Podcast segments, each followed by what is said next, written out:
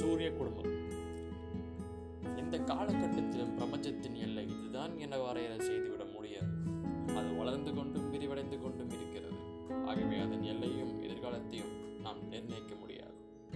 இந்த பிரபஞ்சத்தின் மூலையில் ஒரு கடுகு போன்ற அளவில் இருப்பதுதான் நமது சூரிய குடும்பம்.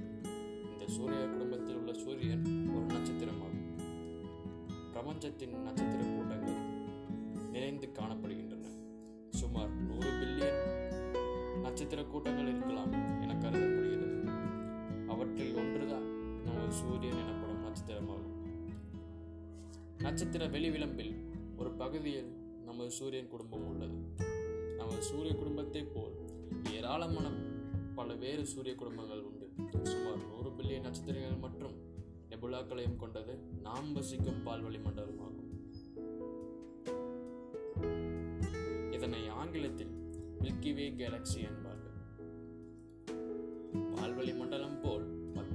கோடி அண்டங்களை கொண்டதுதான் இந்த பிரபஞ்சமா நமது குடும்பத்தில் நாம் வாழும் பூமி இருக்கிறது.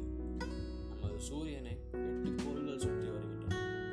நமது சூரியனை இவை யாவும் சுற்றி வருவதால் இது சூரிய குடும்பம் என்று அழைக்கப்படுகிறது. நமது சூரிய குடும்பத்தில் நூற்றி அறுபத்தேழு துணைக்கோள்கள் சிறுகோள்கள் ஏராளமான வால்மீன்கள் எரிமீன்கள் ஆகியவை உள்ளன.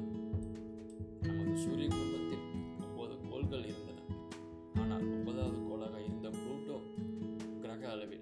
激励。